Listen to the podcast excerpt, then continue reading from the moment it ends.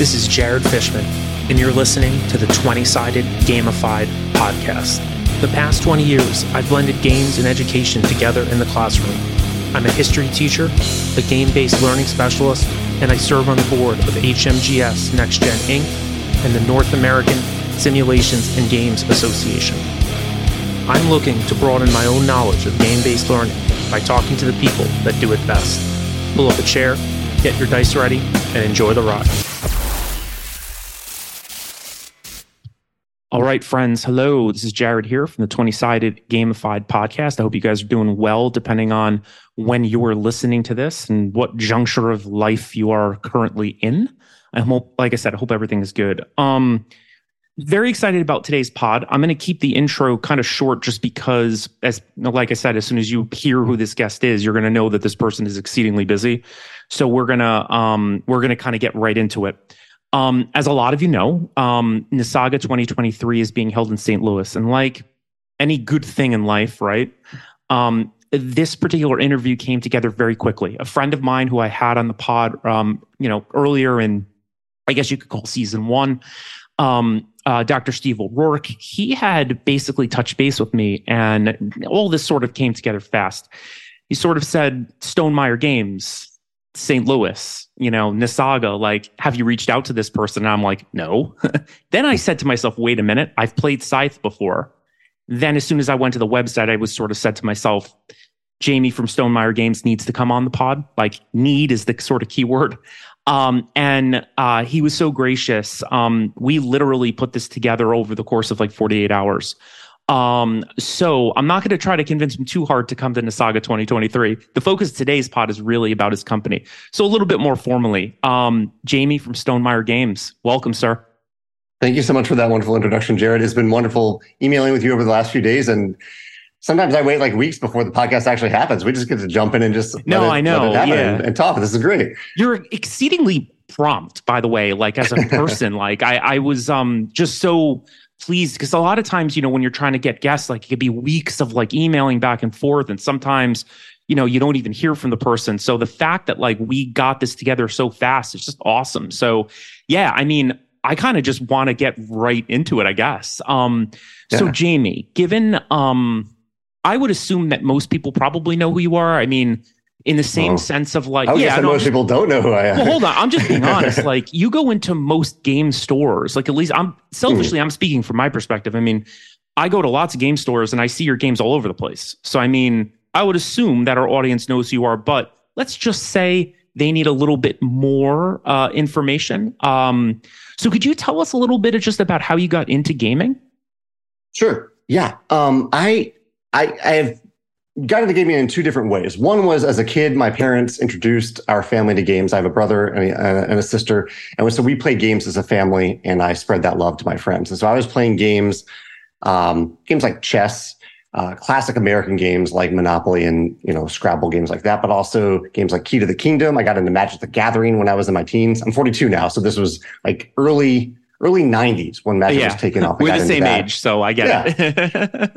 um, That's awesome. I played a lot of Risk, and, and, so I got into games then. And then also, I returned to gaming in my 20s and got fascinated by the modern Euro games like Agricola.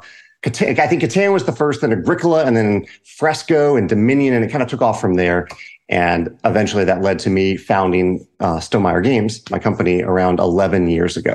Awesome. And and just in terms of a little bit more of your backstory, I mean, are you originally th- from St. Louis?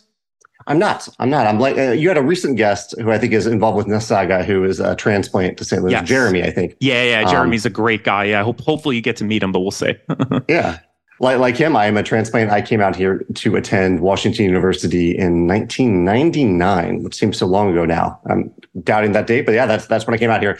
Uh, I I I lived in I grew up in Richmond, Virginia, right outside. Oh, Richmond, okay. Virginia. Yeah, gotcha.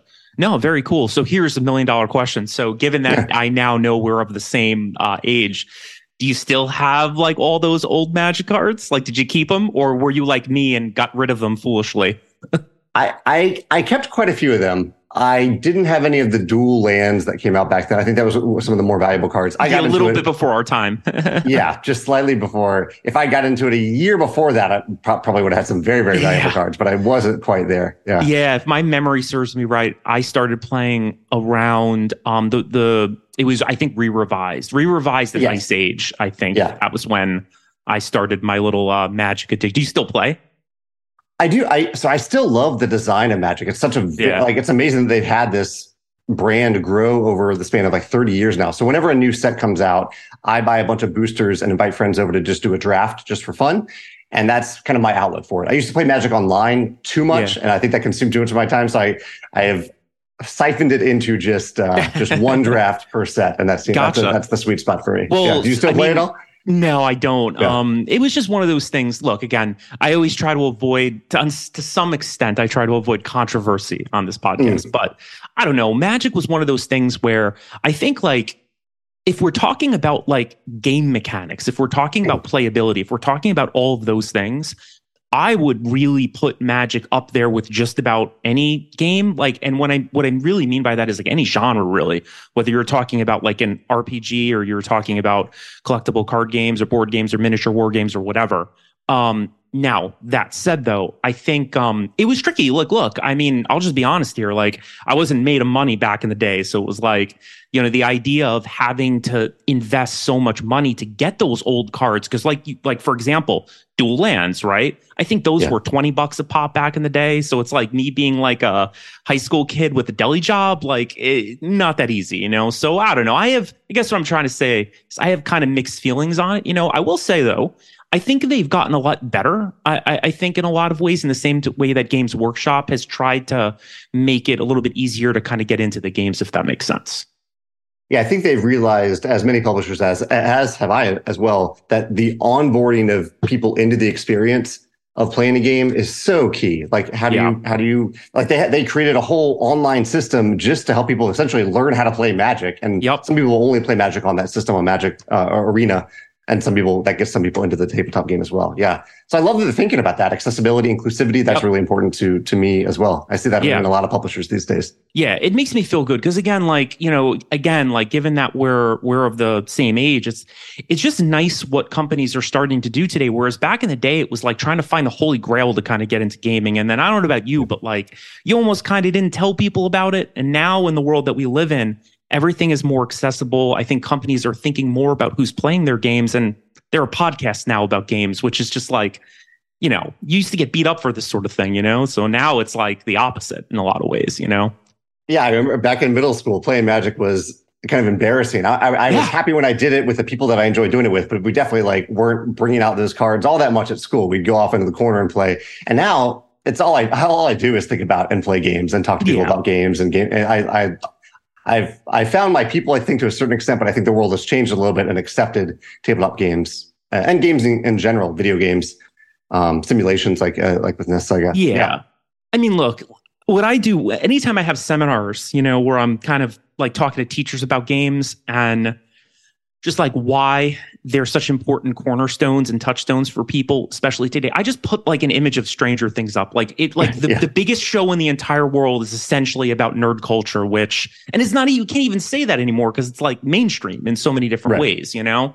Which again, like, you know, as a simple podcast host about games, it makes me feel good. So, um, well, the thing but, I always try to yeah, remember too is that I think nerds have existed in different forms for a long time, but maybe just didn't identify them as such. Like there are, sports nerds. People like I'm, I'm a sport nerd for English professional soccer, like the English Premier League. I yeah. love following it. There are people that go way deeper into the stats. They're a nerd for that sport, even though we don't perceive them as, you know, the, the, how, how maybe we envision nerds in our heads. So I think right. everyone, I bet everyone out there is a nerd for something and yes. they go deep into that, that thing what that yeah. makes me think of again is like being in college, you know, and like mm-hmm. one of my best friends, like one of my roommates, you know, and you know, he would kind of on our sort of like I don't know if you ever played like any of the World of Darkness games, the Vampire the Masquerade or Werewolf or anything like that, but you know, we would play that once a week and he would always come by and he would always make like a little comment, you know, and then I would mm-hmm. go into like his room and it's like, oh, so you're pretending to be a fantasy sports manager and you're living vicariously right, through right. all these roles. And I always would yeah. like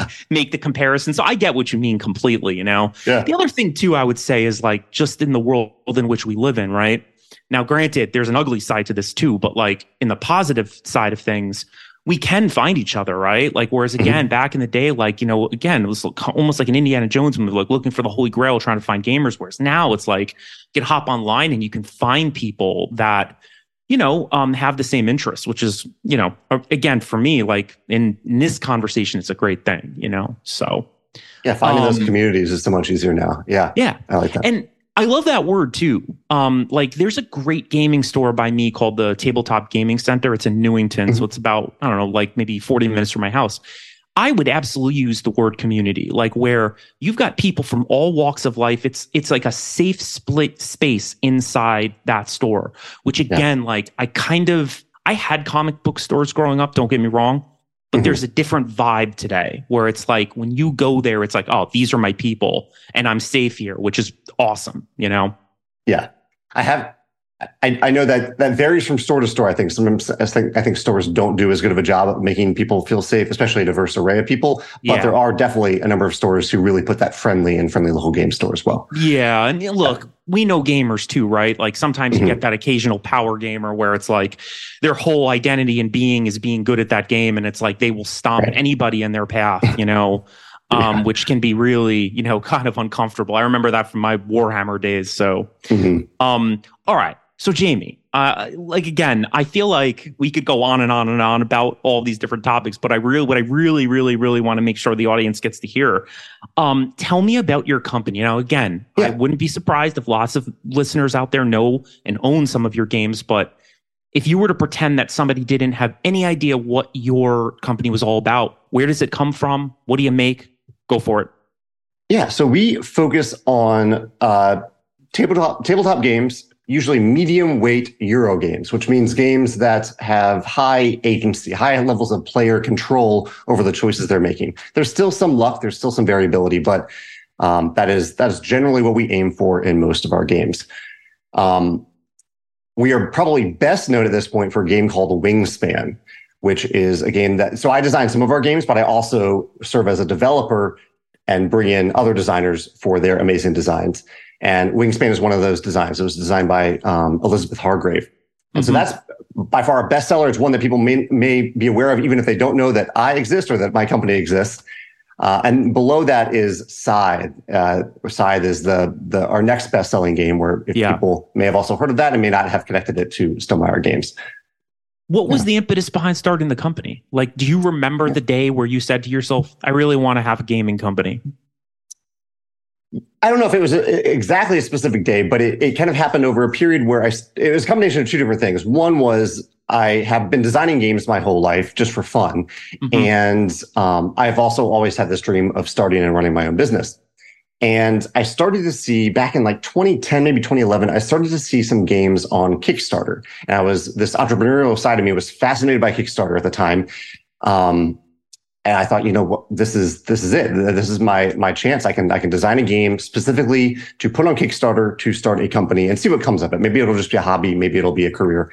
And so I I went through a couple different games before I, I found viticulture. I'm actually where you can't your listeners can't see it, but uh, yeah. we're in a viticulture inspired shirt right now. So I designed this game viticulture specifically to put on Kickstarter, which happened in 2012, around this time in in, in 2012. Yeah, right. Gotcha. Um. So if you had to highlight a couple of your games that mm-hmm. really showcase everything that your company's about, I know you already mentioned a couple of titles, but like if you had to get rid of your whole catalog and you only had a couple left that really re- represent you, like which ones would those be and like why? Oh, that's a tough question. I know it's a tough one. Yeah. I know. so we, I mean, we've been around for 11 years and we it seems like a lot of games, but over 11 years, we only have, I think, 15 games at this point, which mm-hmm. is a mm-hmm. lot, but also means that we're only publishing one or two games every year. And so it, it's a, this question is particularly hard because I only pick projects that I'm really, really passionate about, whether it's a right. game that I'm designing or that someone else is designing. So it's really hard to cut. But if someone needed to start somewhere, to, if they need to start with like one or two games to see what the company, what types of games we publish, I think Wingspan is a pretty good example because we put so much time and and love into Wingspan. It it has good onboarding. Uh, we talked about onboarding and accessibility a little bit today. Right. It has that. It has a lot of great choices. It also has a lot of great variability in this big deck of bird cards that you're going through. Has engine building. A lot of our games have this sense of progression as you're playing. So that's that's probably the marquee example at this point. Scythe, as successful as it is, may not even be the best example of this because it does Mhm. have some combat in the game, and most of our games do not have direct or negative player interaction in the games. We focus more on um, passive player interaction or positive player interaction in our games. Gotcha. So going back to Wingspan, um, Yeah. and again, I know I tend to ask big questions, but I mean, if you had to break a couple of like the key mechanics down, like just kind of giving a listener a sense of like how the game might work, what mechanics would you sort of highlight? So Wingspan is a is a tableau building game, which means that over the course of the game, you are uh, gaining the materials, the food in this case, to play bird cards into your tableau, which is into this player mat that you have. And on any given turn in, in Wingspan, you are generally either playing a bird onto that play mat into your tableau, or you're activating one of three rows where you get to gain a core benefit from that row and then activate most of the birds that are in that row. So every time you play a bird, not only are you kind of improving that row of your player mat um, based on its core ability, but also you're adding this special bird ability to it. And so there's, it just hits this really nice sweet spot of of the sense of progression where you are getting better and better every time you play a bird, and the birds are beautifully illustrated. We, we focus a lot on art and and design in our game, so uh, you you have this. Even if you're not doing well in the game, hopefully you have built this beautiful array of birds by the end of the game. Yeah. So it sounds Yeah. like aesthetics are kind of important uh, uh, to you. Yeah. I mean, is that a fair fair point to make? Yeah, I, I that's a huge part of um, of the tabletop experience. I think you're actually, Yeah. you know, you're you're looking at things, you're picking up and touching things, and that uh, the the art, the graphic design, the components we select, all these contribute to um, to every game that we make. Like, do you, do you have a game that you played recently where you really noticed the art, like the, either the art or a key component really brought the game to life for you? Yeah, definitely. I mean, um, off the top of my head, if I had to highlight a card game or a board game that kind of, I would highlight two actually. Um, though I'm not going to be able to speak, you know, I'm not an expert on either of these, but okay, one would be Sentinels of the Multiverse. Have you ever Mhm. played that game? That's one of my St. Favorite games. Yeah. one Yeah. of my favorite games. Um, Yeah. in the sense that if we're talking about aesthetics, the game is just aesthetically pleasing, right? Like all of the Yeah. artwork is like classic, like old school comic book art. So again, and I, there is something I want to circle back to you for, about your your response earlier, where we were kind of talking about even if you're not winning, I would say the same thing like for Sentinels. Like even if Yeah. the villain is kicking your butt like all over the place, like you and your team, there's something that is just so pleasing about the way the cards look, you know? Mhm. So even if it's not going well, like you can still kind of have like a good time, you know? So that's Absolutely. definitely that's definitely one game that I would really, really highlight. Um the other one I would say too would be um Dune Imperium, which is a game that I recently played. That is an awesome game. Yeah. You know, that is one of those games, and I don't know if this has ever happened to you, but like happens to me all the time. That's one of those games where after a night of playing that, it's like hard to go to sleep because you're thinking Mhm. about how you would do it next time. you know what I mean? I- So- I can- yeah. Yeah. So it's like with that game, what I really liked about that, again, if we're talking about aesthetics, just strictly aesthetics, you know, it's one of those Yeah. games where you've got um, an awesome board that is really, really pleasing to the eye. And it's also pleasing like in an organizational sense. Like again, at being a teacher, it's almost like looking at a good lesson plan, you know, and it's just so organized and you know where you're going to go when you've got like little bits in that plan where if something doesn't work, you can go another direction. I would say the same thing about Dune, where it's like not only is the board just really structured well, but it's like that structure also connects to planning because it's like there's so many mm-hmm. different ways that you can win. Uh, or so many different ways that you can implement some kind of strategy to win the game, you know? So I would say Absolutely. those two would definitely be highlights, you know, for me at least, you know? Yeah. I, I agree with both of those. Absolutely. Yeah, probably a long-winded answer, but you know, I always say being long-winded on this podcast is never a bad thing. So, you know, um, okay, so thinking about your company, right? So I feel like the you know viewers out there, listeners out there, probably have a good sense now of um, what's kind of important to you guys. I mean, it, it, also sounds like you're not putting out a million games a year like other companies. It really does sound like if you're putting it out, it's because you believe in it, which is yeah. a really, really awesome thing to hear. So I guess kind of moving um, linearly a little bit forward. Um, what is sort of like your plan moving forward just in terms of like the rest of 2023 so i mean do you guys have more games that you know you're thinking of putting out or maybe expansions to some of your other products or what are you guys doing yeah we usually plan around three years in advance um, mm-hmm. and there you know we, we i try to stay open to to unexpected surprises along the way that we can that we can work on but we have a game so we're recording this on on a monday at the end of august um, next Wednesday, we'll be announcing our second game of 2023, our second and Sweet. final game of, of, this year. So I'm really excited to announce that game. Uh, we also have a few things that I have already announced, including we did a fun thing earlier in this year with Wingspan, where uh, over the years, I've noticed that a lot of people have created their own bird cards, either designed their own bird cards for fun or they've illustrated a bird that already existed. And mm-hmm. so I put out a call uh, earlier this year, at the beginning of this year, to artists, young and old, experienced and experienced, professional, amateur, to create uh, an illustration for a bird that is already in wingspan. And we invited all these fan artists to submit their, their illustrations to us in any format that they wanted, they, any, any material uh, or any medium. And so we received hundreds of submissions.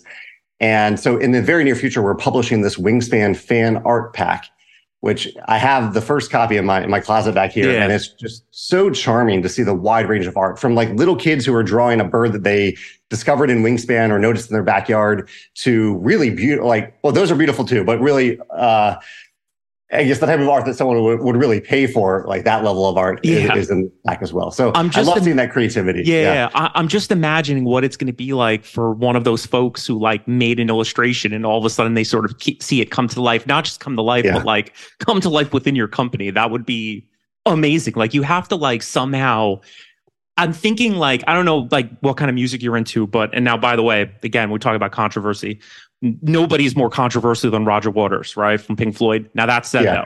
though, keeping all his craziness aside, um, he did this thing long time ago when he did the wall tour where he um he had he was talking basically about like anti-war, you know, stances and things like that. And I guess he had filmed vets coming home and like seeing their families for the first time. So all I could think about is like if you could somehow make like a, a, video montage of like when those folks like see their art published, that would be oh yeah yeah that would be I like, like that the highlight reel, huh? You know? Yeah, I'll also invite people to do that to, to uh, it's super cool film you know? when they first see their card in print. Yeah, yeah, that's really neat. Wow, so it sounds like you got a lot of you know things going on like you know on the horizon, which is which is definitely a good thing. Um, maybe not for your time though. Do you know what i mean? Like and in that sense i'm just yeah. curious like what's the day in the life of a uh, game company owner? What's that like? Like in terms of like just your everyday like normal sort of existence what's that like? Yeah yeah. I'm just um, so curious. yeah so the, I, I the first four hours of my day are mostly uh, responding, like reacting to things, responding to emails, and also some content creation because I, I maintain a game design YouTube channel and uh, Stonemaier Games blog where I talk about entrepreneurship and crowdfunding, things like that. Um, so usually the, the morning is devoted to those things. The afternoon, some of those things sometimes carry over. I have a lot of project management stuff that happens in the afternoon and sometimes uh, game development. Uh, which is when I'm taking a, someone else's design and honing it, or taking my own design and honing it. And then if I get really lucky, uh, after dinner, I, I, have around two hours where I can spend on just game design. Yeah. Um, so that's kind of the game design gets pushed to the end of the day. And this is generally six or seven days a week. That's, that's what I do pretty much every day with lots of breaks or breaks to play games and things like that. But yeah, yeah that's my general schedule. That's a lot. do you have anybody helping you or is it just literally you? For a long time, it was just me, and that became too much at a certain point. Um, not it was just me as a full-time employee. I do have a co-founder who was very helpful, but right. uh, now I do have some other full-time co-workers. I have a, a retailer relationship manager. I have uh, a, a, director of operations who handles distributors and localization partners, and uh, two people kind of on the customer service side. One for conventions and one for uh, customer questions and replacement right. parts and things like that. Are you at most, wonderful team? Very lucky. Yeah, yeah. I mean, it sounds like it. Yeah, I mean, look, anytime the word team, right? I mean, anytime you have a company that is as known and as successful as yours, I mean, what do they say? Like it, it's you know, it doesn't take one person. It really takes like a group of people. So you clearly like yeah. have some have some awesome people behind you. Um, do you or like do you go to most of the cons? Like so, Gen Con, Origins, like those. Like are you like are you a fixture at those things? I am not personally a fixture at most of them. Yeah. I um if I don't so I had this regular schedule that I just described to you. If I don't yes. do that, even for a day, I feel like I'm behind and that I have to yeah. catch up and that I've sacrificed certain things. And so I have not prioritized personally conventions uh, either for attendance or as a marketing strategy over the years. There's right. one in, in, St. Louis that I do attend called Geekway to the West. Uh, yep. I love Geekway. I love making time for that. I think Jeremy mentioned that on your recent podcast yep. episode. But uh, recently, or la- uh, last year, uh, we hired someone to specialize in convention stuff for Stonemaier Games. So yeah. We have a pretty big presence at Gen Con. We will have a presence at Essen Spiel this year, and we're exploring like PAX Unplugged and some other conventions. So yeah, it's, it's cool. something area where we need to grow because I think there are a lot of people that we're finding that do just show up at the convention. Like that's their access to discover games and hear about games. They're not listening to the podcast or watching right. YouTube videos. That's their place. And so we want to be able to meet people in their place. And if that's the place for some people, we'll be there too. Yeah. You know, on yeah. that note too, um, your company strikes me as so modern. And I say that with like the utmost sincerity, um, which is just like a really great thing because you have to be able to market yourself. And you seem to be really sort of touched into how to do that, um, you know, in, in the world in which we live in, right? Because again, like there's so many people that I can attribute this to a or or connect this to a couple different things like the great band that can't market itself right mm. or frankly the great game designer who like I don't know, maybe maybe for them, like just running like a homebrewed game for their friends is enough. But there's just so many interesting folks out there that are designing things, but not everybody's doing it the way you are, like in terms of marketing, you know? So kudos to you for that. And it sounds like you put a lot of time and thought into getting your sort of message. Maybe that's the right word out there. Yeah. I mean, for me, it's all about connecting with people in different ways. And, yeah. and social media is great at that in, in some ways. Uh, and um, yeah, we uh, and like what I just mentioned with conventions a second ago, there there there are people who that's how they want to connect with us or how they want to connect with games, and we want to do a better job at that. But yeah. but you're right, yeah, we I, I, we use a lot of different resources to connect with people and create that sense of community, so we can do a better job of bringing joy to tabletops around the world. No, for sure. So Jamey, we're roughly um, at that sort of stopping point. and again, yeah. I just have to thank you again, like. Um, maybe at some point I can bring you back on because there's so many of these topics that we can dig even more deeply into. But I think um, yeah. for audience members out there, for people listening to this pod, I feel like they are definitely going to have a better sense of your company um, now that you have come on and kind of chatted with us about everything. So I really appreciate that. I appreciate um, the opportunity. Yeah. Yeah, so for much. sure. Can I ask you one more question? Of course, of course. You know, it's not going to be a, it's not going to be a, it's not going to be a long-winded or a tough one on the note of those folks out there that are um, designing games, right? Mm-hmm. What would a piece of advice be for folks like that coming from an entrepreneur like yourself? If somebody mm. really did want to get out there and put a product out, what are some of the things that you might recommend for them to do to really kind of get their game out there and get their message out about whatever they find important about a game? Yeah, I mean, on the focusing on the self-publishing side of that question rather than the design side of it. Um, I do still, even though that my company has moved away from crowdfunding as a way to start a new product, or uh, I still do recommend it. I think crowdfunding is a great approach to that. And so, for anyone who is looking at that as, and is considering that, I would recommend backing some projects if you haven't already, because even if, even just for a dollar, that you can follow those projects along and see what they do that is engaging and see also what they what those creators are doing that is frustrating. So you can learn from that experience. I think that's a big part of it. And then to get the word out there, I I believe in um, uh, I guess the the uh, building a sense of community rather than uh, over like paying for ads. Uh, yeah. Ads are something that we are exploring a little bit more. We want to do better at that. I think that is one way to reach people, but rather than kind of just blasting people with information when it comes time to tell them about your game, instead of doing that, join some of these online communities that are already talking about games now. Like there's there's Board Game Geek, which is like the platform for board games, but there's also a lot of little different Facebook groups where people love talking about games. Join those communities not to promote yourself, but rather just to be a part of the community. And over time, I think it'll probably come up organically that you are also working on a game, and that's okay. But kind of leading with that sense of um, generosity and community rather than here's this thing that I want you to buy. I think that ends up reaping much better benefits for everyone in the long run. That's the approach that I've tried to take and that I've tried to instill in others. And the advice you just gave, you can to- I can totally see it in your company, which is you know yeah. awesome. Like you know you're not you're practicing what you preach. I think which is great about you know the advice that you just gave. The teacher and me can yeah. can see that. You know, um, Jamey, thank you so much for doing this. Like I said, um, if somebody wants to reach out to you, or if somebody wants a little bit more information about your company, or even wants to buy a game, um, yeah. Do you have any places that you would recommend somebody go to kind of seek you out? Not in a creepy way, of course, but you know what I mean. yeah, I mean, the hub for anything Stonemaier Games related is stonemaiergames.com. There you can see all of our games. You can see the blog that I mentioned about entrepreneurship. You can see links to the YouTube channel. Uh, YouTube and Instagram are often where I talk about games from other publishers. So if you just want to learn about game design or what gets me excited about games, you can see all that there. And there's a lot of other little links. We also have a retailer locator. So if you want to support your local game store to get one of our games, we have a locator to show you which retailers uh, at least directly carry our games. Yeah. All righty. Jamey, yeah for the third time. Thanks so much, man. I really appreciate Thank it. Thank you and, so much. Yeah. All righty. And for audience members, for listeners, um, like I said at the beginning, I hope everybody's doing well. I hope you enjoyed the podcast, and I will see you soon. Thank you so much for listening to today's 20 sided gamified podcast. I hope you got as much out of the conversation as I did.